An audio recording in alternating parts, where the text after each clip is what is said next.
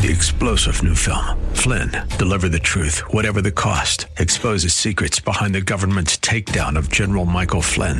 Flynn knew what the intel world had been up to. He ordered the first audit of the use of contractors. This set off alarm bells. He told the truth. He was the most dangerous person for Donald Trump to hire. They had to get rid of Flynn. Flynn, deliver the truth, whatever the cost. Available now. Watch it today. Go to salemnow.com. Salemnow.com. Christmas, the celebration of God becoming man and dwelling among us. What a marvelous time to celebrate this truth. And we'll do so today as we continue our look at Isaiah chapter 9 here on Abounding Grace.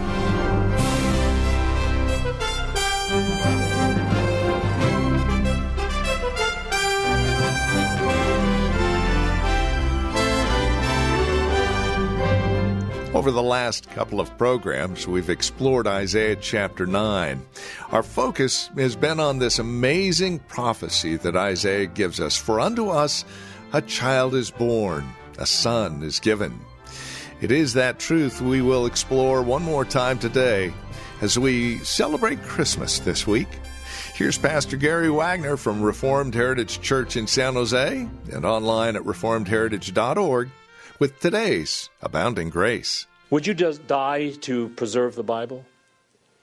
You may think, well, I have the Bible. That's kind of a dumb question. Well, maybe. But you know, people were murdered. People spent their whole lifetime translating God's Word in the language of the people because the Roman Catholic Church had put the Bible in the vernacular on the banned list of forbidden books. Can't read it. Why? Because Roman Catholicism's settings, trappings, ceremonies, system of pittance were not in the Bible. So, the least amount of people who read the Bible, the less the church's difficulties against their corrupt system. What brought that down? People wanted the Bible for themselves to study, so men died for the Bible. But we've lost that sense. Jesus has brought in this age for us, but we have the very, and we have the very thoughts of God in the Bible. And I know that this sounds crazy in 2016. After all, there's Twitter and there's Google and there's Facebook, and then maybe we can fit in a little time for God's Word. Beloved, the Bible is the most powerful thing in the world today. Why do you think in this nation the government does not want millions and millions of our young people to be exposed to the Bible in schools? Why do you think? Well, we're just being religiously neutral, aren't we? Really? You know, recently in New York City, the public school had the kids sing, There is no God but Allah, and Muhammad is his prophet. Come on. What's the real issue here? Unbelievers are afraid of God's word, they hate it. And sadly, the church today says, oh, let's just give a little snippet, a sermonette to make you feel good. We don't want to hear expository preaching, but through the lowly means of God's preaching, my friends, is how God will usher in his victory. Notice Isaiah says, through his reign upon the throne of David, there will be no end to the increase of his government of or of peace. Now, this is where we have to depart from our dispensational premillennial brothers because they are still looking for a Jewish millennium. In Acts 2, we are told when Jesus definitively sat on the throne of David, he ushered in the millennium. He took the reins and he now rules. It's not a future millennium someday in Palestine. Listen to Peter's Pentecost sermon in Acts 2:29. Men and brethren, let me freely speak unto you of the patriarch David, that he is most dead and buried, and his sepulchre is with us unto this day. Therefore, being a prophet, and knowing that God had sworn with an oath to him that the fruit of his loins, according to the flesh, God would raise up Christ to sit on his throne. Seeing this before, spoke of the resurrection of Christ, that his soul was not left in hell, neither did his flesh see corruption. This Jesus hath God raised, whereof we are all witnesses. Therefore, being by the right hand of God exalted, and having received of the Father the promise of the Holy Ghost, he has shed forth this which we now see and hear. For David is not ascended into the heavens, but he said himself, The Lord said unto my Lord, Sit thou on my right hand until I make thy enemies thy footstool. Therefore, let all the house of Israel know assuredly that God has made this Jesus, whom you have crucified, both Lord and Christ.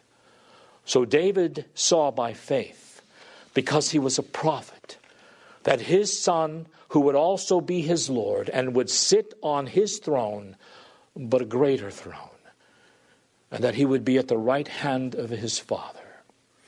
So when Isaiah sees on the throat of David, Christ the Lord, we are not to think, oh, if only we could preserve the national boundaries of modern Israel today, so that Jesus could now have a seat to sit on. No, beloved. He has been sitting on his throne for 2,000 years, the true throne of David, when the Father raised him from the dead and put him at his right hand. Also in verse 7 and over his kingdom to order and establish it with justice and judgment. He is also going to establish his kingdom in righteousness. And you know, by the way, some people say if Jesus is really the Prince of Peace, verse 6, why is there so much war? It's very simple. Because the peace that Jesus brings is when men submit to his righteous scepter. When they don't submit, they don't get peace they get war. So, in fact, one of the great proofs and evidences in our day that Jesus Christ is actively reigning is the incredible turmoil and bloodshed by Western nations and other parts of the world because we do not submit to the righteous scepter of Christ. If you don't submit, beloved, He will kill you with it because men love death who don't love Christ. I know no one wants to hear this. I don't like it. It's very uncomfortable. But if we don't believe it, we might as well just go home. We're not talking about a Jesus myth here. This isn't just a Christmas story. He is either crucified, raised from the dead, exalted, ascended, and reigning, or let's just all go home. And since he is crucified in weakness, raised from the dead, ascended in power, reigning at the right hand of the Father, what we see going on throughout the world is what Paul called in Colossians and 1 Thessalonians and what John spoke of in the book of Revelation the wrath of the Lamb. No one wants to hear about the wrath of the Lamb on Christmas, right? Oh, just let me hear about the sweetness of the baby. You know, babies are so innocent and they smell so good. That's what we want to hear on Christmas. But, beloved, there's only one way to get that sweetness. And it is to bow before the Lamb of God and to submit to Him and confess your sins and believe on Him. Because if you don't, He doesn't just say, Oh, well, I'm a pluralist anyway. Oh, well, it's different strokes for different folks. He says, Believe in Jesus alone or suffer my eternal wrath. That is why we believe in him. And sometimes in history, we see the wrath unfolding before our eyes, and we need to be fleeing to Christ. We need to be clinging to the Savior and walking in obedience to Him. Now, look at the last line of verse 7 The zeal of the Lord of hosts will perform it. That is very important addition because when the bombs are falling, it seems silly for a preacher like Isaiah to stand up and talk about a child of promise. Isaiah, we don't need a child of promise coming sometime off into the future. We need a general now. What have you got for us? Do you have any secret weapons? Do you have any bombs for us? How about a president on a white horse who will solve all of our problems? That's what we want in this culture. No, we just need to be quiet before the Lord and be settled under His authority. So, how in the world is this kingdom going to be built? It seems impossible. We're not really going to be able to make kingdom progress as things are now. But God says, listen, stop looking at all those grasshoppers out there. The zeal of the Lord of hosts will perform it. We forget this. We want sweetness and light. Well, here it is God is zealous. The Father is zealous for His Son. He loves no one more than He loves His Son. And He has made promises to His Son. And let me tell you just a couple. In Isaiah 53, He promised His Son as the mediator of the covenant. 53:10. Yet it pleased the Lord to bruise him. And remember, the Father's the one who bruised him. He has put him the Son to grief. For thou shalt make his soul an offering for sin, he shall see his seed. That is the Old Testament way of talking and saying that he will see a multitude of his descendants. He shall prolong his days, and the pleasures of the Lord shall prosper in his hands. He, the Father, shall see of the travail of his, the Son's soul. This is such a mystery. You know, on the one hand, the Father turns away from his Son and forsakes him because he becomes sin for us. But on the other hand, the Father knew and planned his travail as his Son was obedient to death. What love was this? Even in the cross between Father and Son, as the Son said, I'm going to lay down my holy, sinless soul on the altar of obedience to my Father because nothing makes me happier than obeying and doing the will of the Father with whom I was always with him, daily his delight. And the Father says, I see the travail of your soul, and I will be satisfied. And by the knowledge of you, my son, shall be my righteous servant to justify many, for he shall bear the, their iniquities.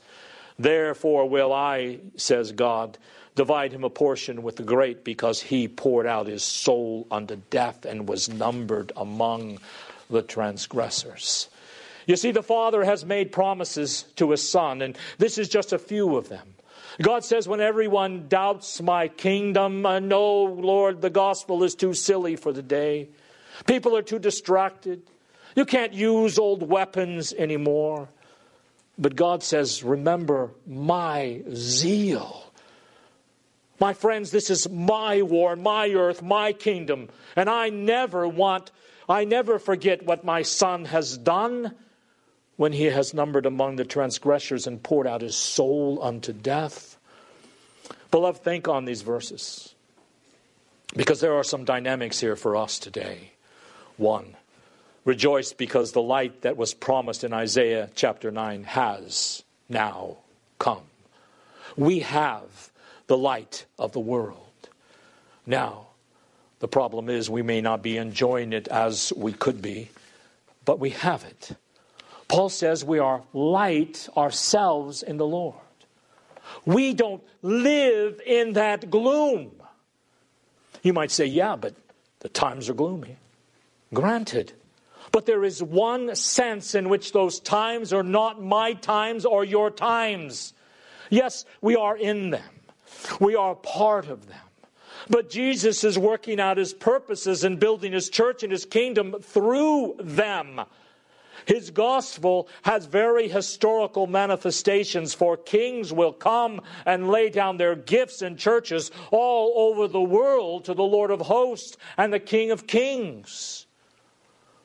So, where is the real darkness? The darkness is in those who have not bowed to the light of the world, Jesus Christ. And that is where the gloom is. Christians, you should never be gloomy. Now, granted, our sins can make us gloomy for a time, but if you're walking with Christ and abiding in His Word, there is joy and there is hope. Ours is a paradigm, but not leading to death like the city of man. We are going from strength to strength. Our paradigm is of the resurrection, crucified in weakness and live by the power of God. Do you know the light of the world? Beloved, then you will rejoice. You will not have a gloomy perspective. Yeah, I know things are bad in Washington, D.C. I know things are bad in Sacramento. Yeah, I know things are even bad on Main Street. And yeah, I know things are bad in the Middle East. But God has given the answer. And if men don't want it and they reject it, then they will be filled with gloom. And by the way, that answer is Christ. But that's why people are protesting and crying in the streets and on college campuses in Hollywood. They have rejected the light. Beloved, the church is the light of Christ, so rejoice. Number two, fight. Fight. Take up the weapons. You serve a great king. Use his word. Live before an open book. Don't leave it closed on a shelf because that's the will of the king. It is the word of the king. Get on your face before the king. Plead his help. You ask, well, how do you know this will work? Because the zeal of the Lord of hosts will perform it, he says. And this is what he uses weak means. In closing, beloved, I want you to remember something.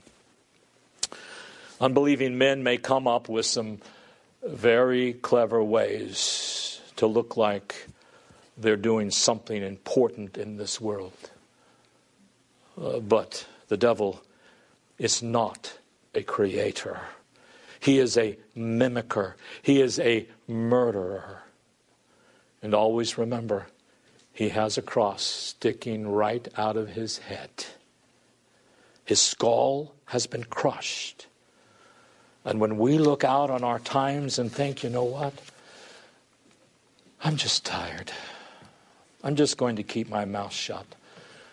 I'm going to be too. In, I'm. I'm not going to be too involved in anything. I don't want to make a stand for righteousness. I just want to lie low. Please remember, the zeal of the Lord of hosts will perform this through your faithfulness, and the Father is zealous for promoting the church, the gospel, and the kingdom of His Son. So, one of our prayers for the new year should be Lord, give me that settled sense of joy and confidence. That no matter what I see with my eyes, over all you reign as king and you are zealous for the interest of your son. By the way, we may not see it in America, but missionary societies of late have reported that in most of the world's countries today, with just a few exceptions, the gospel is growing quicker than the native birth rate, except for here, in France and Great Britain and a handful of others. But in the majority of the world's population, the gospel is spreading and the church is growing. Why? Because God doesn't care who's running the government ultimately or who's running the corporations. He cares about one thing I'm going to promote the kingdom, the church, and the people of my Son. And beloved, there is joy in that. Some of you are worriers just like me. And you wonder, what if the worst happens? What if it does? What did Jesus say? He said, Don't fear people. All they can do is kill the body. But this is the only body I've got. Jesus says, Don't fear those who can kill the body. Fear him who, after he has killed the body, is able to destroy both body and soul in hell. Fear him, and then you don't have to fear men. Yeah, but what if they round up Christians like they do in the Middle East? What if they do? Beloved, as Christians, you have to remember once you are dead, it will be much easier to worship our great and glorious God, and you will have no more complaints and no more worries. Yeah, but I live in America, and I want freedom and liberty. Okay, that has been our heritage here, but what have you done with it? Do we really deserve to keep it? Let me ask you an honest question. Based on what the church has done, with the blessings that God has given us in this land, do we deserve to keep our freedom? Do we deserve the freedom to worship without fear? And my answer has to be no.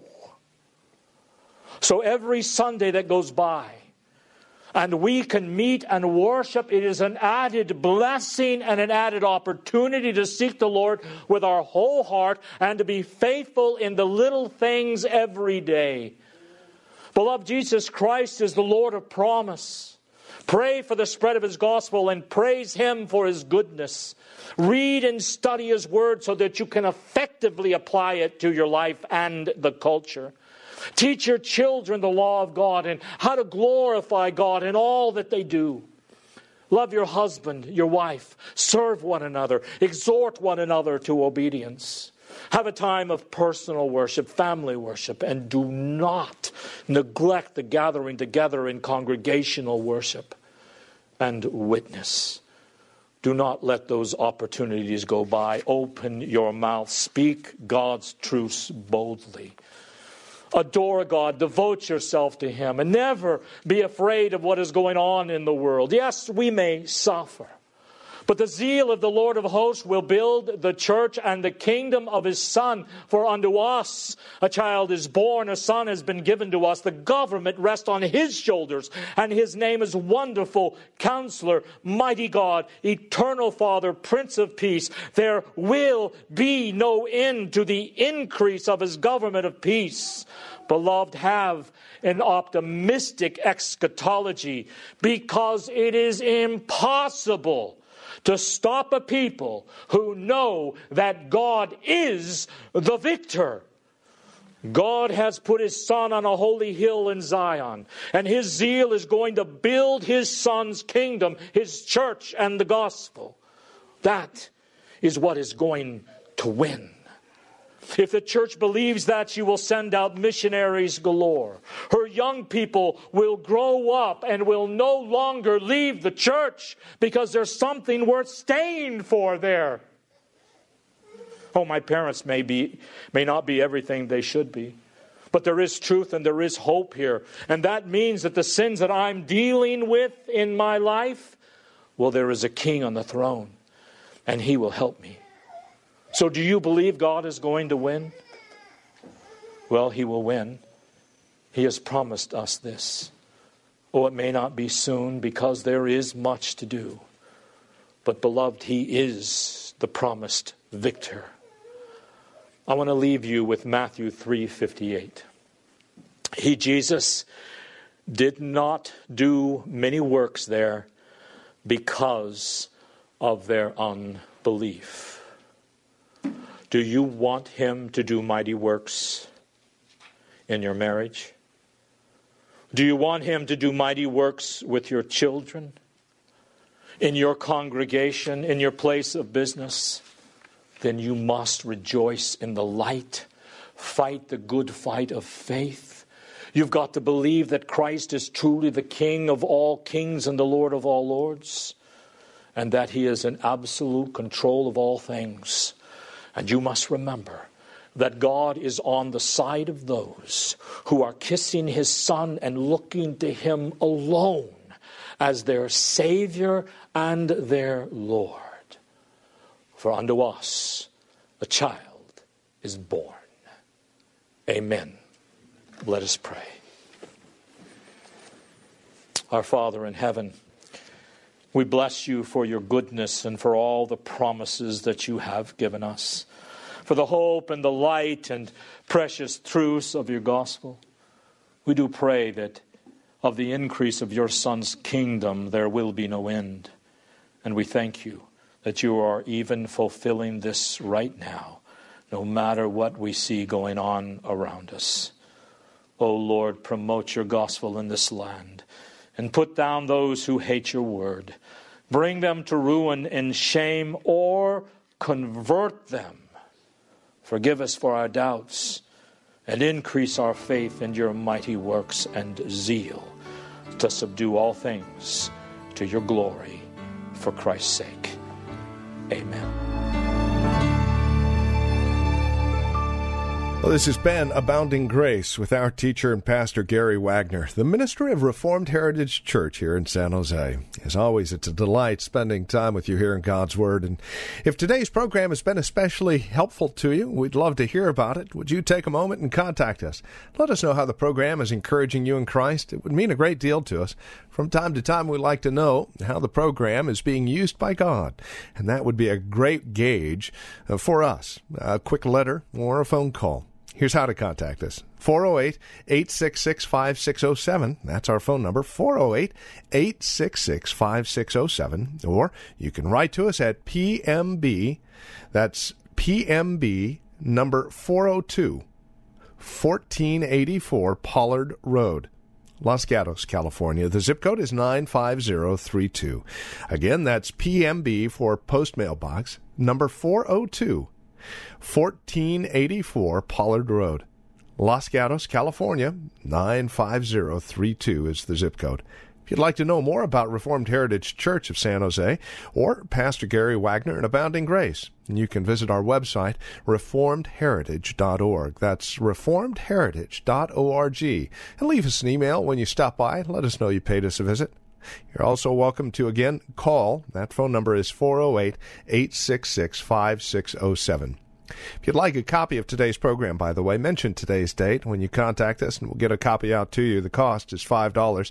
And any amount you send above and beyond cost of resource materials will go right back into the radio program, as this is a listener supported ministry. We're able to continue our daily presence here on this station as you continue to support us financially and prayerfully. We appreciate your help in this endeavor. Thank you again. For further information, reformedheritage.org or 408 866 5607. Until next time, God bless. Three star general Michael J. Flynn, head of the Pentagon Intelligence Agency, knew all the government's dirty secrets. He was one of the most respected generals in the military. Flynn knew what the intel world had been up to, he understood its funding. He ordered the first audit of the use of contractors. This set off alarm bells. The explosive new documentary, Flynn, Deliver the Truth, Whatever the Cost, uncovers the facts behind this scandal. Flynn told the truth. He was the most dangerous person for Donald Trump to hire. I find out the worst enemy that I'm going to face in my life is right here in America. They took my assessment and they wanted me to change it. And I was like, I'm not changing it. They had to get rid of Flynn. With in depth interviews, archival footage, and never before seen personal records of the man behind the headlines. I just felt like I was drowning. Flynn, deliver the truth, whatever the cost. Available now. Watch it today. Go to salemnow.com. Salemnow.com.